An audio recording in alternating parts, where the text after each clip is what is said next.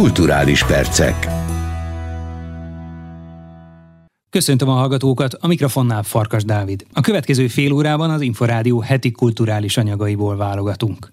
Fennállásának hetvenedik évfordulóját ünnepli az ország első számú hivatásos néptánc együttese, a Magyar Állami Népi Együttes. A jövő tavaszig tartó jubileumi évadban több különleges előadással, filmbemutatóval, fotóalbummal, szabadtéri fotókiállítással is készül az együttes, amely augusztus végén európai turnéra indul.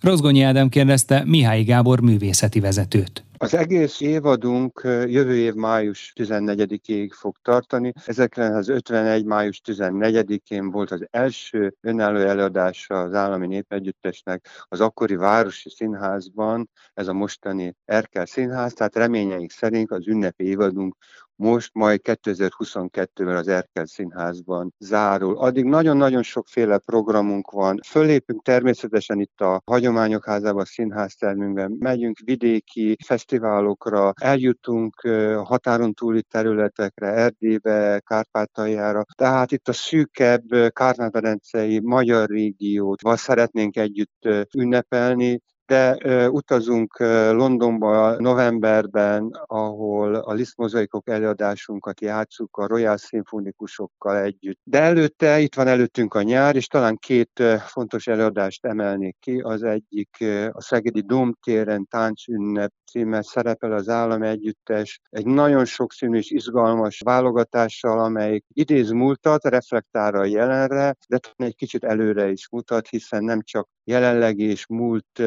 ba készült koreográfiák, hanem újak is fognak készülni. A másik talán legalább ilyen fontos érzelmileg az én számomra, hogy az Állami Népegyüttes talán egyik legemblematikusabb jelenleg futó előadás, ez a Naplegenda, ennek húsz éve volt a bemutatója, és most húsz év után Tokajban, a Zempléni Fesztivál keretében, ott a Tokaji Fesztivál Kaplanban játsszuk ezt az előadást, és újra élőzenével a magyar zenei élet kiválóságai természetesen azok, akik a jazz és a népzene világában működnek, azok fognak velünk együtt föllépni, mindazok az énekesek, akik valaha is a, a Naplegenda produkcióban ott voltak, mint Kubinyi Júlcsi, vagy Bogner Szilvi, vagy Hesku Ágnes. Tehát ez a két olyan nagyon-nagyon fontos előadás, amin dolgozunk. Most a jövő héten fog megjelenni egy kiváló könyv, Végtelen Motívum címmel az Állami Népi Együttesről, amelyik nagyon sajátos szempontból vizsgálja a társulat létezését. Kiderül, hogy bármennyire is könnyedébb táncol az előadáson egy együttes, egy táncos, hát bizony a mögött rengeteg próba, gyötrelem, elcsüggedés, meg természetesen öröm is van. Az a népi hagyomány, népművészet, folklór, amit az előadásokban megjelenítenek, mennyire részei a mai magyar társadalmi valóságnak? Én azt gondolom, hogy a magyar társadalom egy részének természetes része, hiszen akár már neveltetésénél fogva, gyerekkorától, szülei révén, vagy saját érdeklődése miatt valahogy kapcsolatba kerül a hagyományos kultúrával. Legyen az óvodai tánccsoport, vagy művészeti iskola, vagy egyszerűen táncházba járó, koncertlátogató, aki szereti a népzenét, aki otthon cé déket gyűjt, aki otthon népmesét olvas este a gyerekének, vagy éppen népdallal altatja el a kisbabáját. Hál' Istennek sokan vagyunk, akiknek számára természetes, hogy ismeri, elfogadja a hagyományos kultúrát, mert tudja, érzi, sejti,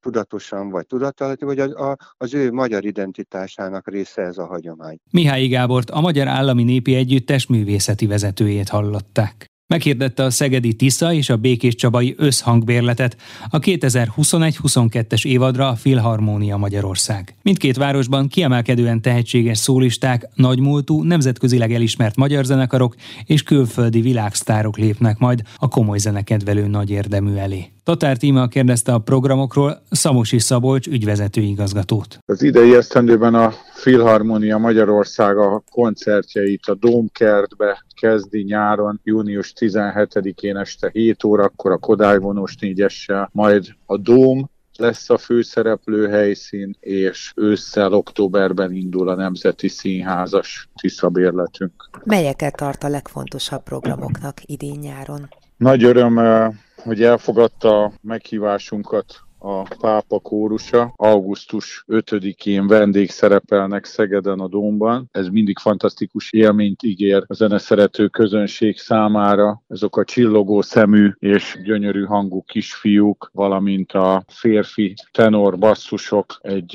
nagyon különleges hangzást nyújtanak. Őket hallgatva oda képzelhetjük magunkat a római Szent Péter bazilikába, néhány évszázaddal ezelőtti pápai liturgiára akár. Milyen koncerteket láthat, hallhat még az a közönség, aki Tisza-bérletet vásárol az idén? A Tisza-bérlet programjai az idei év októberében indulnak a Szegedi Nemzeti Színházban. Első főszereplő vendégünk a Concerto Budapest lesz. A világ egyik legnevesebb hegedűművészével, Szergei Krilovval lépnek fel. Decemberben a Budapesti Fesztiválzenekar érkezik hozzánk egy barokk és Mozart programmal. Januárban a világhírű Liszt Ferenc kamarazenekar kiváló szoprán Barát Emőke lesz a szólistája. február tizennegyedikén Valentin napon a Szegedi Szimfonikus Zenekar koncertjét hallhatják Szeged fiatal művészpalántájával, Balázs Piri Somával, és a Tisza-bérletet megkoronázza, zárja a King Singers, a Királyi Énekegyüttes. Minden műfajban otthon vannak. A következő szezonban nem csak a Szegeden élő klasszikus zenét kedvelő közönséget örvendeztetik majd meg a számos koncerten, hanem a Békés Csabán élőket is. Ott milyen programra számíthatnak majd?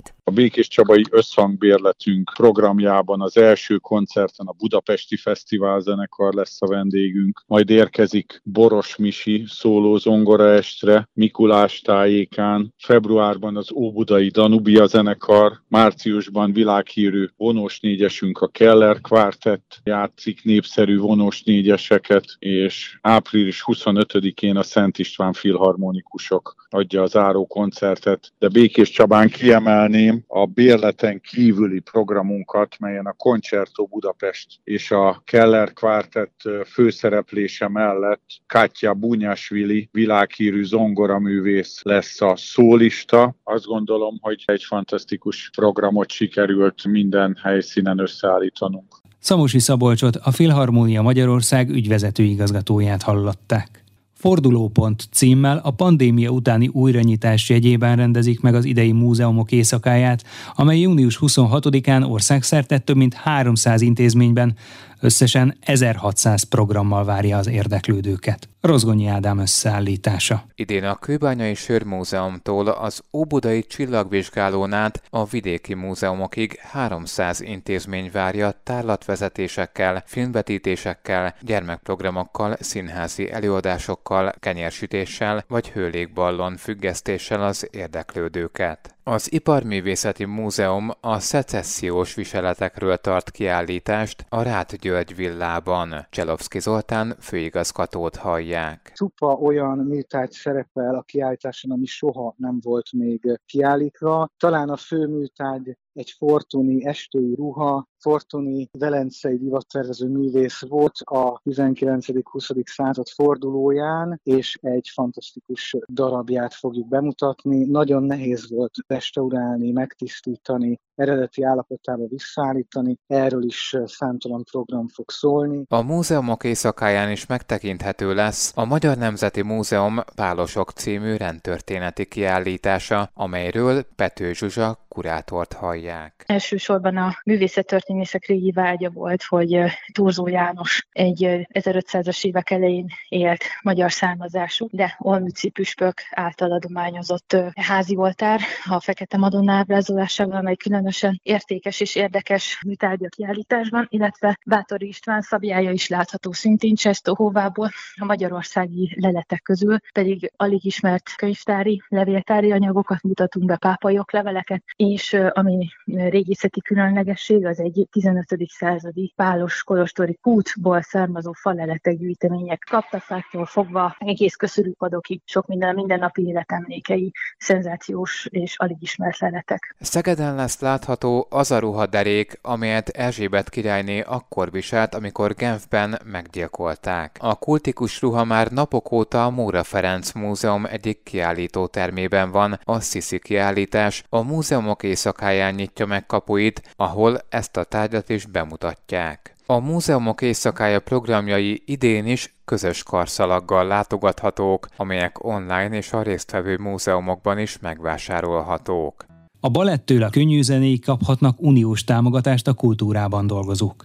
A koronavírus járvány által sújtott ágazatnak két egész öt milliárd eurós forrást biztosít a Kreatív Európa program.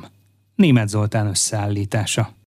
Magyarországon is véget értek a korlátozások a koronavírus ellen beoltottak számára, egyebek mellett a kultúrához való hozzáférés esetében is. A Kreatív Európa program két egész öt milliárd eurós támogatással segít talpra állni a művészeknek és az előadóknak. Massimiliano Smerillo, olasz szocialista é pé képviselő.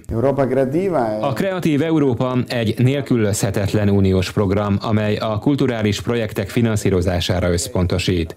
Ide tartoznak például a különböző rendezvények és fesztiválok, de a teljes audiovizuális szektor is, különösen a mozi.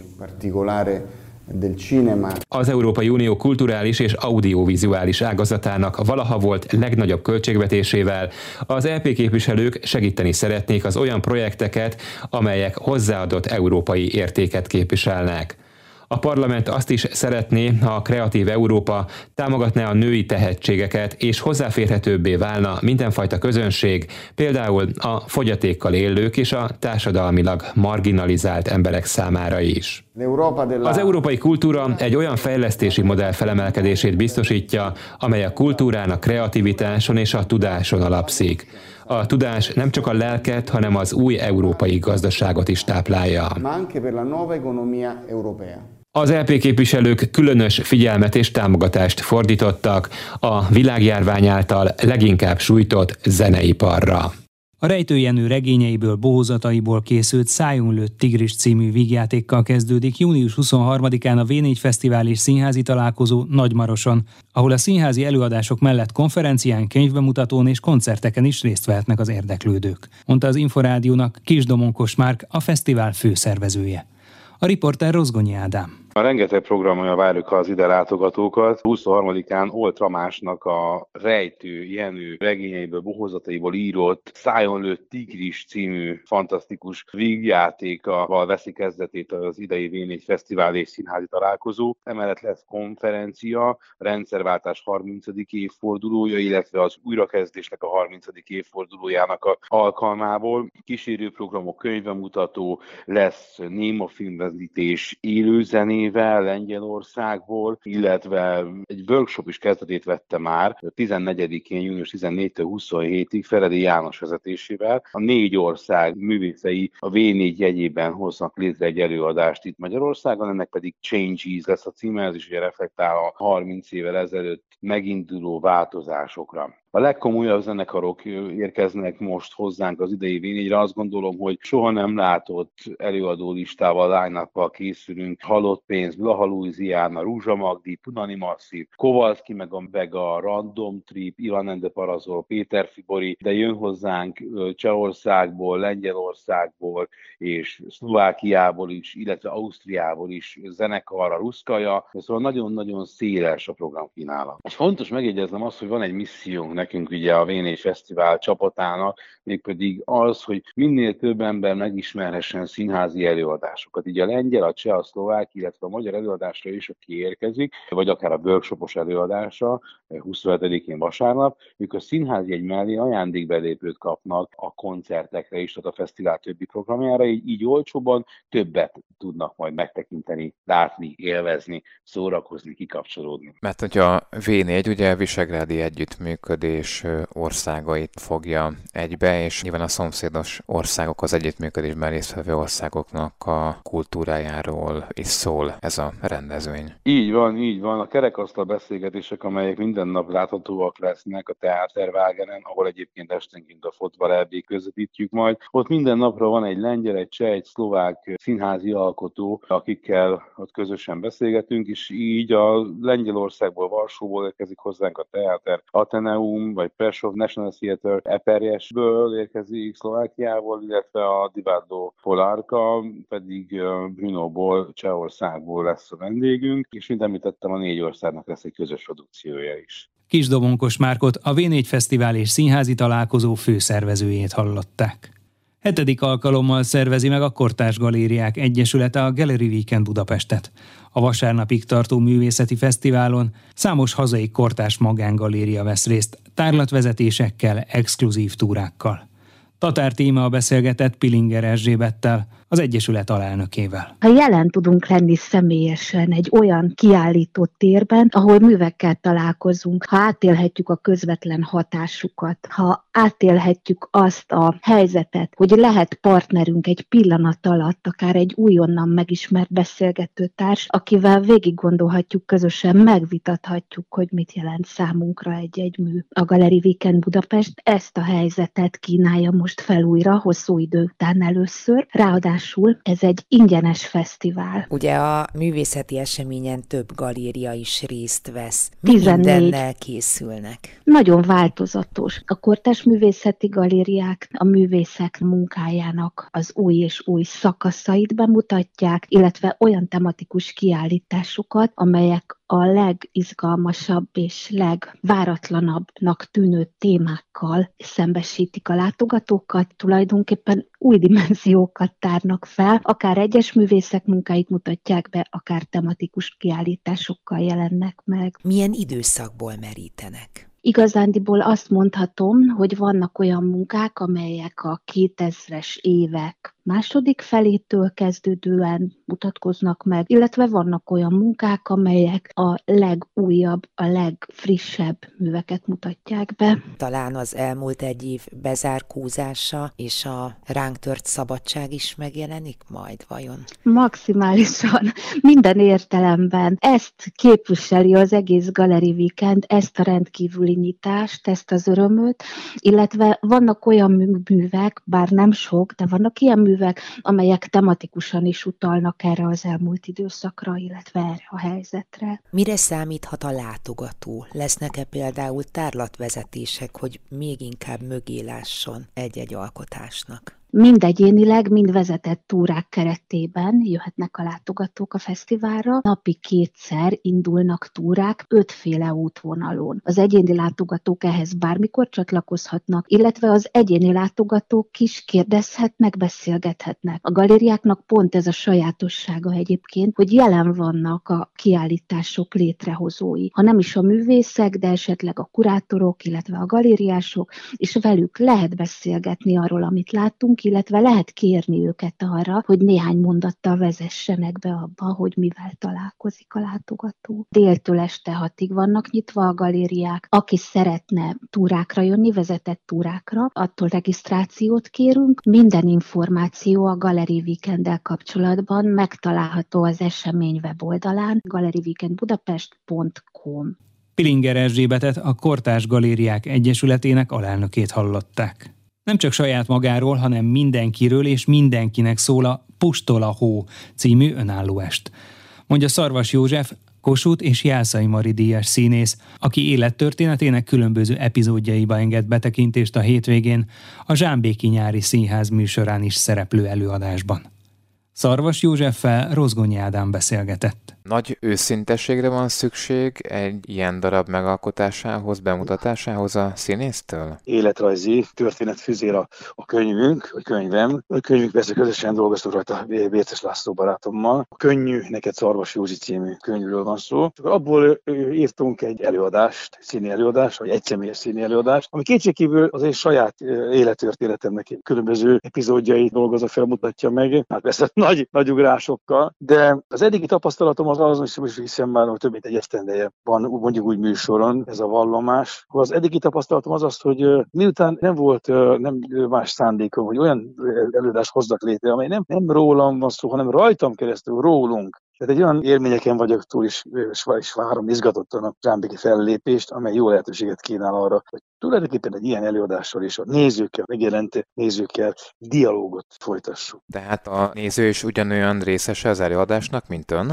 Olyan értelemben igen, hogy egy ponton túl talán, talán el is felejti azt, hogy rólam, hogy magamról beszélek, hanem magát is felfedezheti benne, hogy jé, ez velem is megtörtént, velem is megtörténhetne, vagy hát sok-sok ponton tud reményeim szerint azonosulni ezekkel a vallomásokkal. Mert úgy, úgy, úgy gondolom, hogy azért élettapasztalatainkkal nagyon közel vagyunk mi egymáshoz emberek. Mennyiben szól ez az előadás arról, hogy egy fiatal színész vidéki, sőt tanyasi környezetből indulva, aztán később felkerülve Kaposvárra, Budapestre, hát ismert, elismert színész lett? Hát nézze, tulajdonképpen valahogyan, amikor a könyvet írtam, rájöttem arra, hogy egy tíz éves gyermek szűrőjén keresztül írom. Hogy mindezek, mindez a történetet és azon a elbeszélési módon sikerült szerintem bemutatnom, ami egy tíz éves gyerekben már megfogalmazódott. És aki, aki az előadás végig nézi, pláne aki a könyvet végigolvassa, azt talán ennek, ennek a csodájával találkozhat, hogy mennyire kell vigyázni már egy tíz éves gyermek álmával, vágyával, pláne vallomásával, és a tanulság persze ebben az, hogy mennyiben sikerült nekem, annak a tíz éves gyermeknek